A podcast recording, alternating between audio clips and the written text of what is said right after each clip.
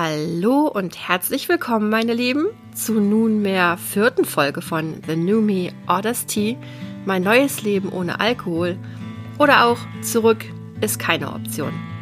Ich habe ja letztes Mal schon gesagt, dauernd ist was Besonderes, heute auch, weil äh, heute erste Folge mit Anne und Katrin zusammen. Hallo ihr Lieben. Guten Morgen. Guten Morgen. Guten Morgen ihr zwei. Ja, meine Güte, schon wieder eine Woche vergangen. Ähm, gerne mal, bevor wir in den Rückblick der Woche einsteigen, würde ich ganz kurz eingehen wollen auf unser erstes kritisches Feedback, was uns erreicht hat. Anne, bist du bereit? Es geht um unsere Folge. Ja. Okay. Also, mich hat ein Feedback erreicht und zwar ging es da um unsere Formulierung in der letzten Folge, als wir gesagt haben, wir sind Menschen, die ähm, mit einer gewissen Form von Humor auf auch Lebenskrisen reagieren. Und an einer Stelle hat eine von uns gesagt, ähm, dass wir uns an manchen Stellen entscheiden, ähm, uns nicht in eine Depression zu stürzen. Und da kam das Feedback, dass meine Freundin gesagt hat, die mit in, in, im ganz engen familiären Umkreis einen ähm, Betroffenen hat und die gesagt hat, das hat sie getriggert, diese Formulierung, weil eine wirkliche Depression ist keine Entscheidung, sondern eben ein Krankheitsbild. Was sagst du dazu? Äh, ja, natürlich, da stimme ich zu. Ich glaube, man benutzt diesen Begriff einfach häufig ähm, in, in Zusammenhang mit, ähm, ja, sich in Krisen, in dieser Krise so zurechtfinden. Ja. Weißt du, also, dass man irgendwie sagt, so sich da so seinem Schicksal so hingeben irgendwie.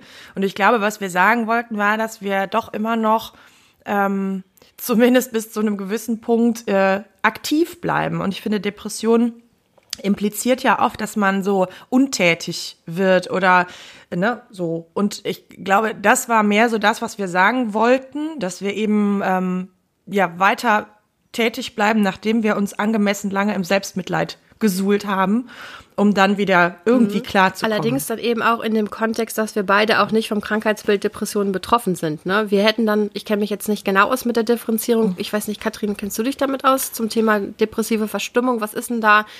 Oder früher in der Jugend haben wir gesagt, ich bin Depri. Das war ja nicht klinisch, das war mehr so eine Stimmung. Hm. Hm.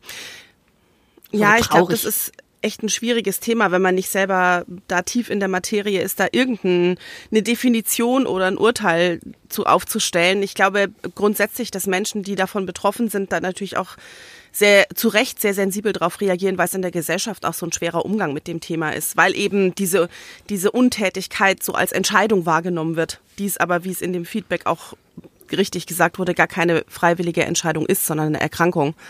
Das ist echt schwierig. Ja, genau. Also ich glaube, da sind wir uns alle einig. Wir haben den Begriff nicht sauber benutzt.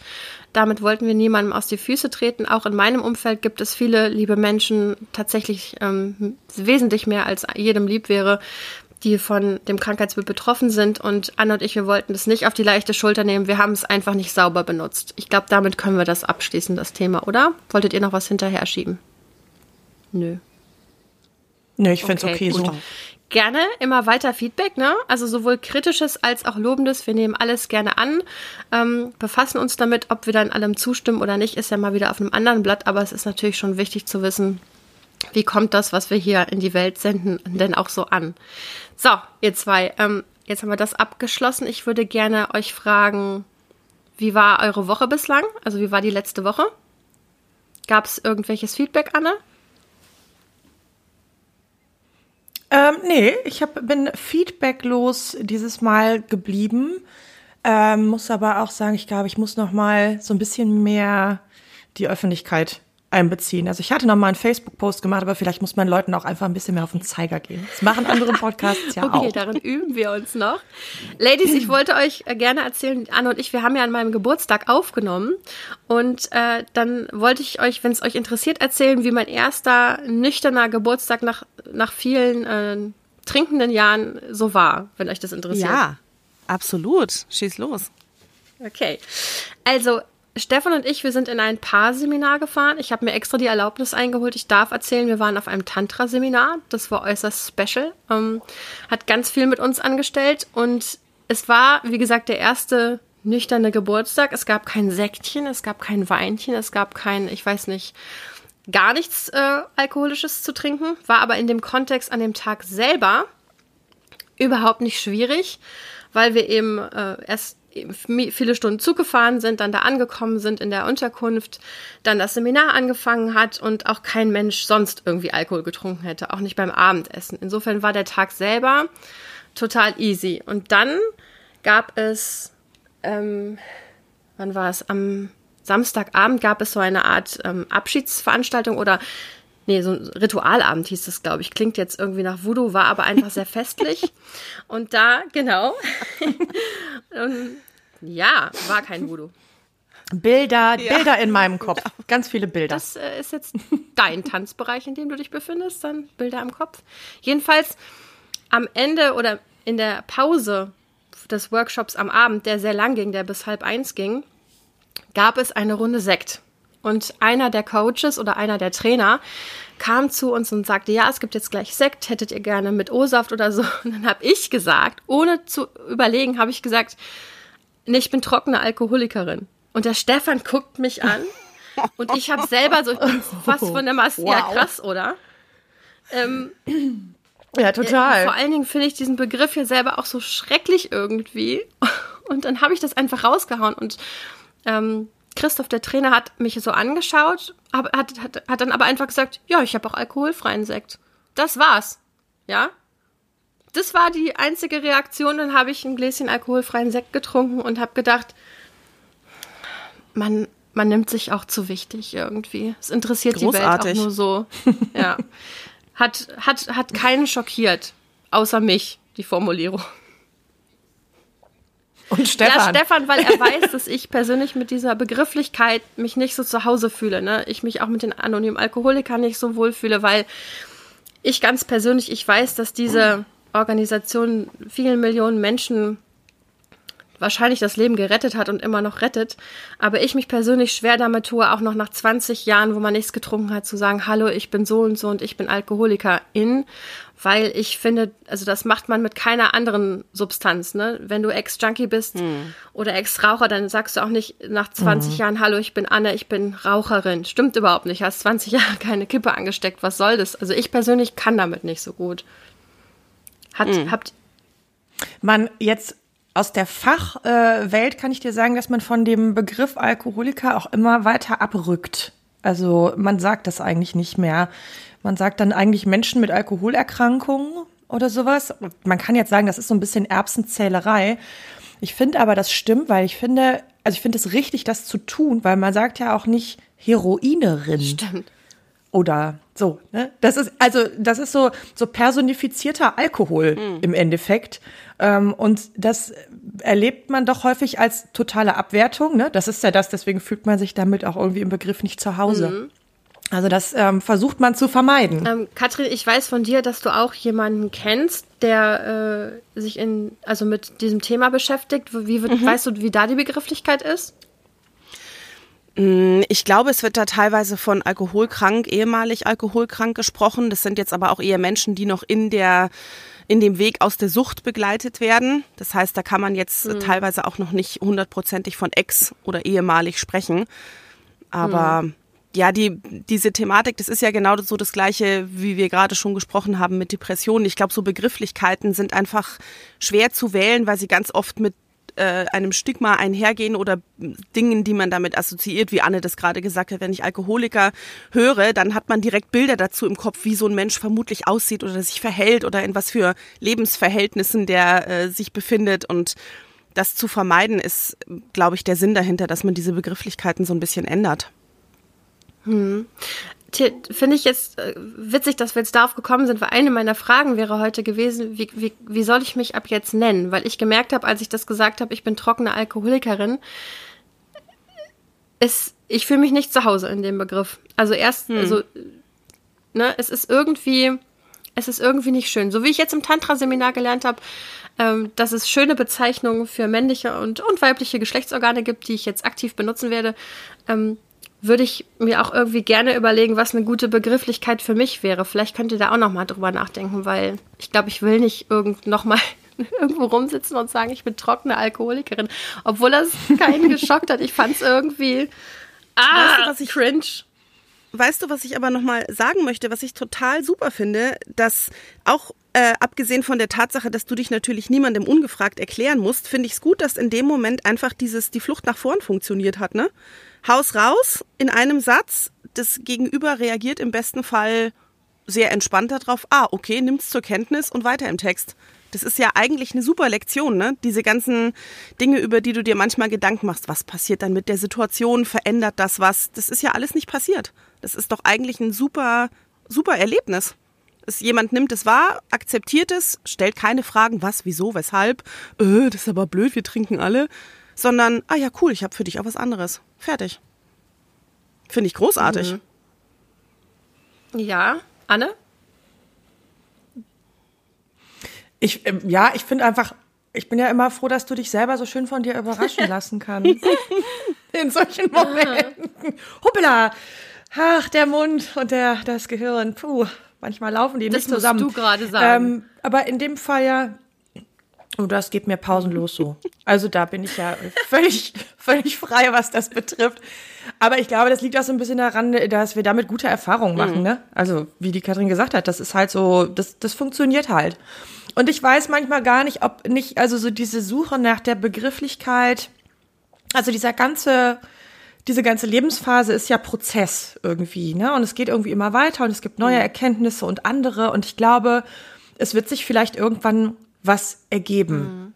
So, also es gibt, ich kenne Menschen, ähm, ehemals alkoholerkrankte Menschen, die das wirklich ganz krass für sich formulieren. Also die wirklich sagen, nee, ich, äh, ich habe früher gesoffen. So, also das gibt's ja auch noch, so dass die wirklich so gefühlt ist das so unangemessen, weil man versucht so sensibel mit dem Thema umzugehen und die knallen einem dann so einen um die Ohren. Aber es ist ja so die eigene Entscheidung da drin, ne? Und ich glaube, es wird sich vielleicht irgendwann ein, eine Begrifflichkeit für dich ergeben, wo du sagst, damit kann ich jetzt, das mhm. geht. Was ist, wenn du einfach sagst, ich trinke nicht mehr? Weil sobald du eine andere Begrifflichkeit suchst, impliziert das ja im Normalfall auch diesen, diesen ganzen Rattenschwanz an, da hat mal ein Kontrollverlust stattgefunden, das ist ein Problem. Wenn du einfach sagst, ich trinke nicht mehr, dann je nachdem, wie nah oder fremd dir der andere ist, musst du auch nicht mehr preisgeben an Hintergrundinformationen, als du eigentlich möchtest. Ich trinke nicht mehr. Könnte ich auch mitgehen. Ja, das ist eigentlich voll schlau. Mir ist nämlich Folgendes aufgefallen, Mädels. Und zwar, es gibt ja so ja, nee, wirklich. Also es, es gibt so. Katrin ist sehr, sehr schlau heute. Deswegen haben wir sie dazu genommen, Anne. Wir brauchten da noch ein bisschen, da war Luft nach oben. Ja. Ähm, wenn ihr euch selber beschreibt oder vorstellt oder so, ne? Mir mhm. ist aufgefallen, dass meine, meine Beschreibungs, ähm, ja, nicht nur Adjektive, aber äh, Charakteristika, das hört sich ungefähr so an. Ich bin Annalena, ich bin 39, jetzt kommt's wenn ich jetzt so weitergehe in den wichtigen Merkmalen meines Daseins, so, so unreflektiert. Ich bin geschieden, ich bin alleinerziehend, ja, ich bin MS-Patientin und jetzt bin ich auch noch trockene Alkoholikerin. Ah! So richtig schön, dich will ich kennenlernen. Wenn ich ein Tinder-Profil so wäre, wie so viel mehr Schönes. Ja, aber wie blöd das ist. Ich möchte ja. andere Beschreibungen. Ich muss mich neu beschreiben. Das ist irgendwie alles ich weiß es nicht. Bin ich unzufrieden. Ah, ich glaube, dann da tappen wir aber auch wirklich in die Falle, äh, also so negativ bleibt mehr hängen als positiv. Hm. Also dann, ne, wenn man sich, ich meine, ich kann mich dann wahrscheinlich recht ähnlich Mach beschreiben. Mal. Einfach mhm. zur, also so. fände ich jetzt cool. Ich bin Anne. Ich werde dieses Jahr 40. So, komm, da ist der erste Downer. Den habe ich da schon ich eingebaut. Wenn du redest, der 60 quasi. ist, dann ist das kein Downer. das ist ja mein persönlicher Downer. Aber ne, ich bin auch geschieden. Irgendwie, das ist alles. Da finde ich, dann kommt, ich bin nicht alleinerziehend. Das ist so der, ne? Okay. Aber meinem Ernst, warum? Aber ich glaube, man, das negativ. Entschuldige, Anne, Bitte. red weiter. Alles gut. Ja, ich glaube, das Negativ bleibt halt immer so ein bisschen mehr hängen und ich glaube, man, man ist sonst in der Beschreibung, hat man ja immer so ein bisschen eher die Angst, äh, man lobt sich so über einen grünen Klee, mhm. obwohl man das häufiger tun darf. Muss eigentlich. Aber können wir uns da nicht irgendwie auch ein bisschen selber an die Nase fassen? Also ich lasse jetzt meine Vorstellung weg, weil ich werde dieses Jahr 43. Das heißt, der erste Satz ist schon mal total, total außer Konkurrenz. Anne, können wir die bin Katrin quasi schon nicht mehr lassen? Sie ist da. viel zu alt. Die ist super alt, ich weiß auch nicht. Die hat sich durch ihre äh, nette Art ich bin, reingesneakt ich in bin diesen auch Podcast. getrennt und quasi alleinerziehend. Aber ist das etwas, was uns definiert? Also wär, wär, wären wir nicht getrennt, geschieden oder alleinerziehend oder wie auch immer, wenn wir doch sonst jemanden kennenlernen in der Zeit, wo wir noch einen Partner hatten, würden wir doch auch nicht hingehen und als erstes sagen, ich habe übrigens einen Freund. Warum sagen wir es, wenn wir ihn nicht mehr haben? Wie blödsinnig. Ich gehe doch nicht als erstes zu jemandem hin und sage, hallo, ich bin Katrin, ich bin 42, ich habe aber einen Freund. Das macht man doch nicht. Also wie Aber dämlich. das könnten wir mal machen. Ich habe jetzt ja einen Freund. Das mache ich bei der nächsten Vorstellungsrunde. Also pass auf, lustiges. Auch so, ich fände geil, so, bitte mach, Erinnerst du Katrin. dich an die Story, Annalena, die ich dir letztens erzählt habe? Anne, diese Situation hat genauso stattgefunden. Sie dauerte 30 Sekunden. Ist ein kurzer Exkurs, aber lustig. Ich war einkaufen, komme aus dem Rewe-Supermarkt raus. Ein Typ kommt auf mich zu und sagt, Entschuldigung, wo geht's denn hier zum Drogeriemarkt? Dann sage ich, da unten die Straße runter, 500 Meter auf der linken Seite. Sagt er, sind Sie verheiratet? Sage ich, ja.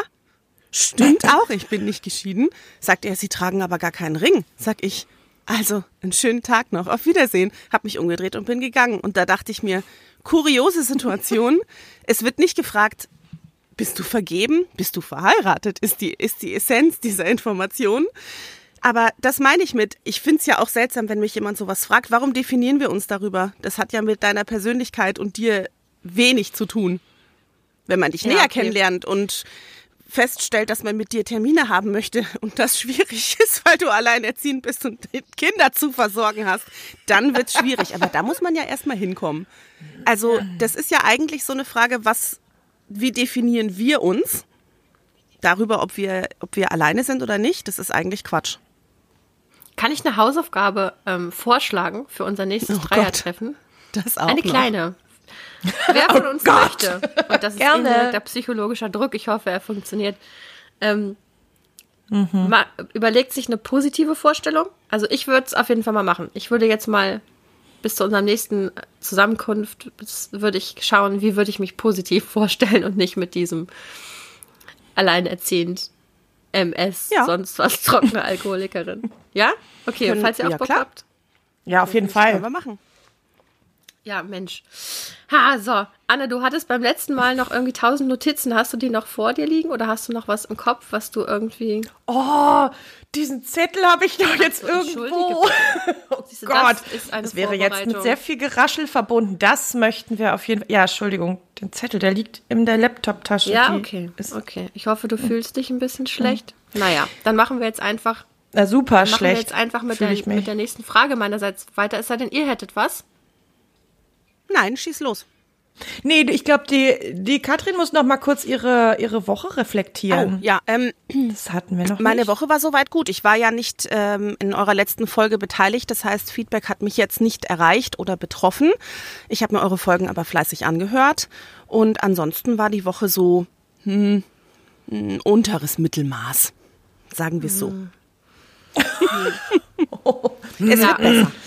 Okay. Es wird besser. Katrin hatte keine so gute Woche. Dann hoffen wir einfach mal, dass es mit Auftakt, also wir nehmen hier auf Montagmorgen 9 Uhr, ähm, hoffe ich jetzt einfach mal, dass eine wesentlich bessere Woche vor dir liegt. Jawohl. Ich auch. Jawohl. Okay. Ihr Lieben, beim letzten Mal haben wir schon ein kleines bisschen über Annes Job gesprochen. Ähm, Katrin, ich habe Anne gefragt, warum zum Teufel sie mich nicht gerettet hat. Eigentlich könnte ich dich das auch nochmal fragen. Du bist ja auch eine enge Freundin von mir. Auch mit dir habe ich über mein Problem mehr oder weniger wahrheitsgemäß gesprochen. Wir hatten festgestellt, äh, Beschönigungen hatten immer dazugehört.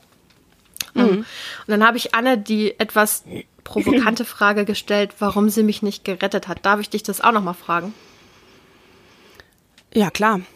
Ähm, ich habe in unserer ersten Folge, glaube ich, damals auch schon mal gesagt, dass ich, dass das Bewusstsein, dass das für dich problematisch ist oder deine Situation für dich problematisch ist, tatsächlich erst so Stück für Stück bei mir angekommen ist, weil wir uns tatsächlich einfach präsent nicht so häufig sehen. Ähm, das ist jetzt, glaube ich, bei Anne gar nicht so anders. Aber ich denke, dass ihr so unter der Woche mehr engeren Kontakt habt, euch auch schon wesentlich länger kennt.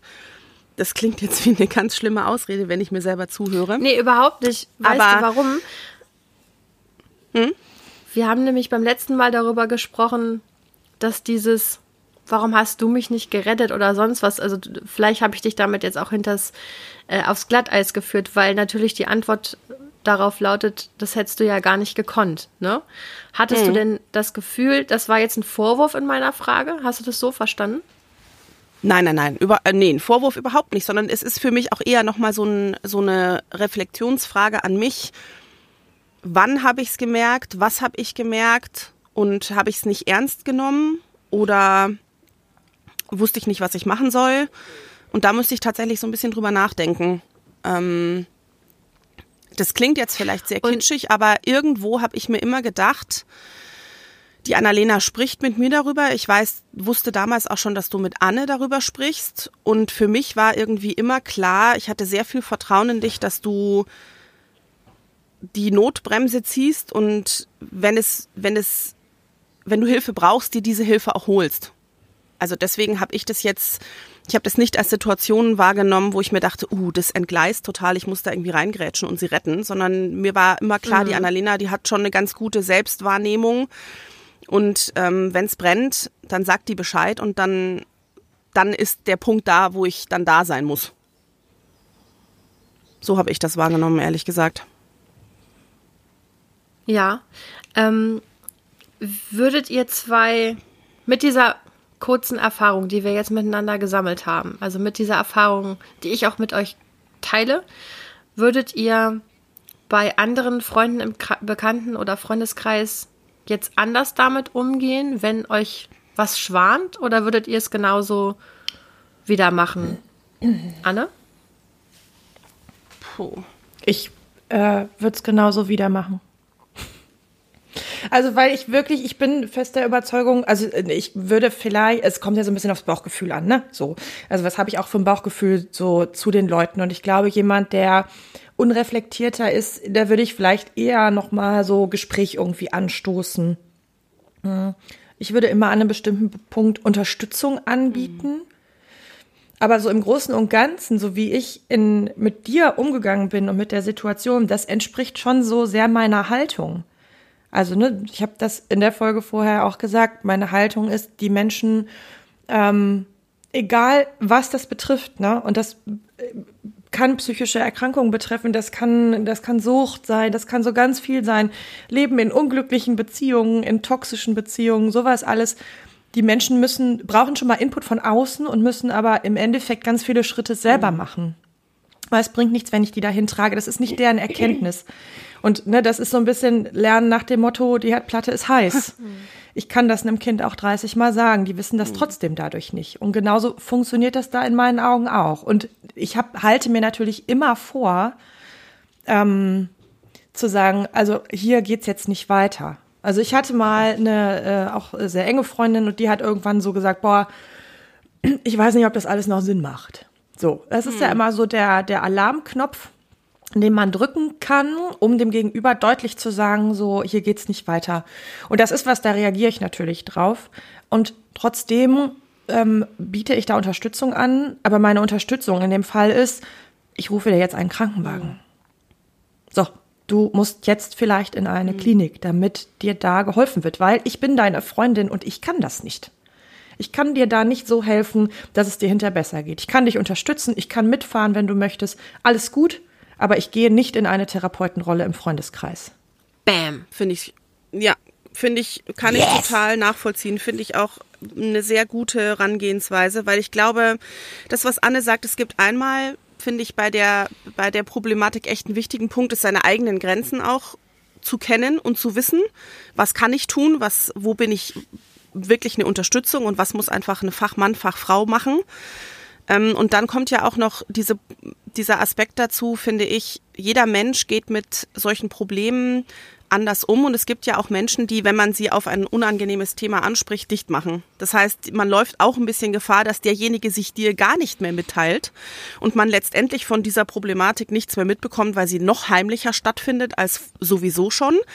Das heißt, derjenige geht dir so komplett verloren, auf der Ebene zumindest. Das ist ja auch so ein Punkt. Ich kenne mich da selber auch, mhm. wenn ich, wenn es Dinge gibt, die mir wirklich Sorgen bereiten oder wo ich eigentlich weiß, dass nur ich daran was ändern kann, dann möchte ich nicht hören, dass jemand anders mir sagt, du musst das machen. Im schlimmsten Fall, ne? Weil man sich ja selber, man ertappt sich ja dabei, man hat ja auch so ein Grundgefühl für sich und die Situation.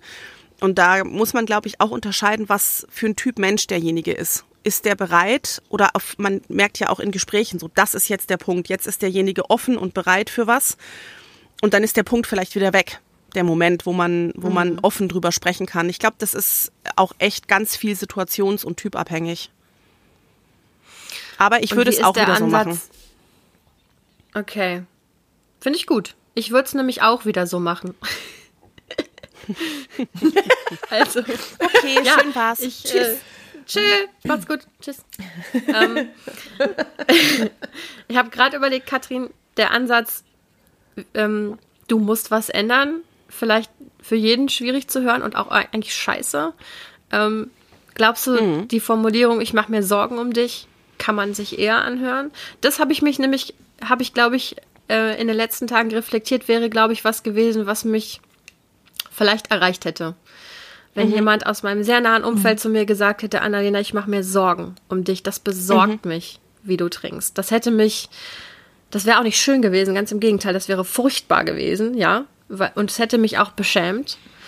Ähm, aber ich glaube, mit der Formulierung hätte ich was anfangen können.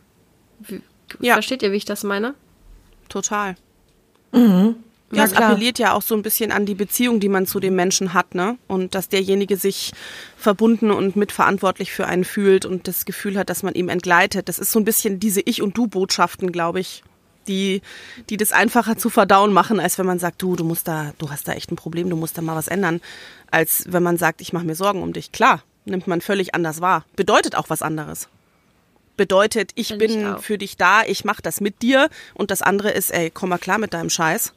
Das ist so nicht okay. Das sind zwei völlig verschiedene Dinge. Ja, das eine ist halt sehr krass rational, mhm. ne? So, also du musst was ändern. Hier, ich habe dir Beratungsstellen ausgedruckt. Ich habe dir da mal einen Termin oh, gemacht. Geh da mal hin. Schon, das schon. Ja, genau das, ne? Ja, und das muss man auch sehen. Das geht halt ganz schnell. Also ich mache mir Sorgen, dann sind wir auf einer emotionalen Ebene, das ist völlig klar. Und bei allem anderen geht man auch, glaube ich, finde ich, oft über die Grenzen der Menschen einfach hinweg, weil man sieht, die haben ein Problem, das habe ich nicht, also kann ich mich da so drüber stellen. Das ist so eine Falle. Da tappen halt auch relativ viele Leute dann rein, die in so, in so einen Helfermodus hm. kommen. Ich würde gerne noch, wir, wir, haben schon fast die halbe Stunde voll, ist krass, wie schnell hier die Zeit mit uns vergeht. Ja, ich würde gerne noch am, am Schluss jetzt äh, kurz zwei Minuten mit euch drüber quatschen, dass auf diesem wirklich fantastischen Tantra-Seminar, ich muss ich euch alles noch erzählen, ich habe so viel erlebt, aber eine Sache habe ich erlebt. Und zwar, wir haben vor jeder vor jeder Kurseinheit oder nach jeder Pause wurde erstmal getanzt. Erst kam so ein komisches Lied, das kann ich überhaupt nicht beschreiben. Das war irgendwie so, ich weiß es nicht, äh, so rhythmisches Gedöns, eine Sprache, die ich nicht verstanden habe. War aber hinterher, sobald die ersten Takte kamen, ist man abgegangen. Am ersten Tag waren alle so, okay, jetzt wird's komisch. Und dann, ne, und die nächsten drei Lieder waren alles durch die Bank weg. Elektro, Pop, sonst was, ne, was man aus dem Radio kennt, aber auch aus dem Club.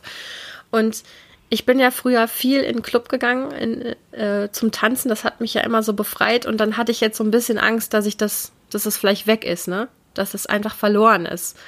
Und ich habe festgestellt, Mädels, total geil, es ist überhaupt nicht weg.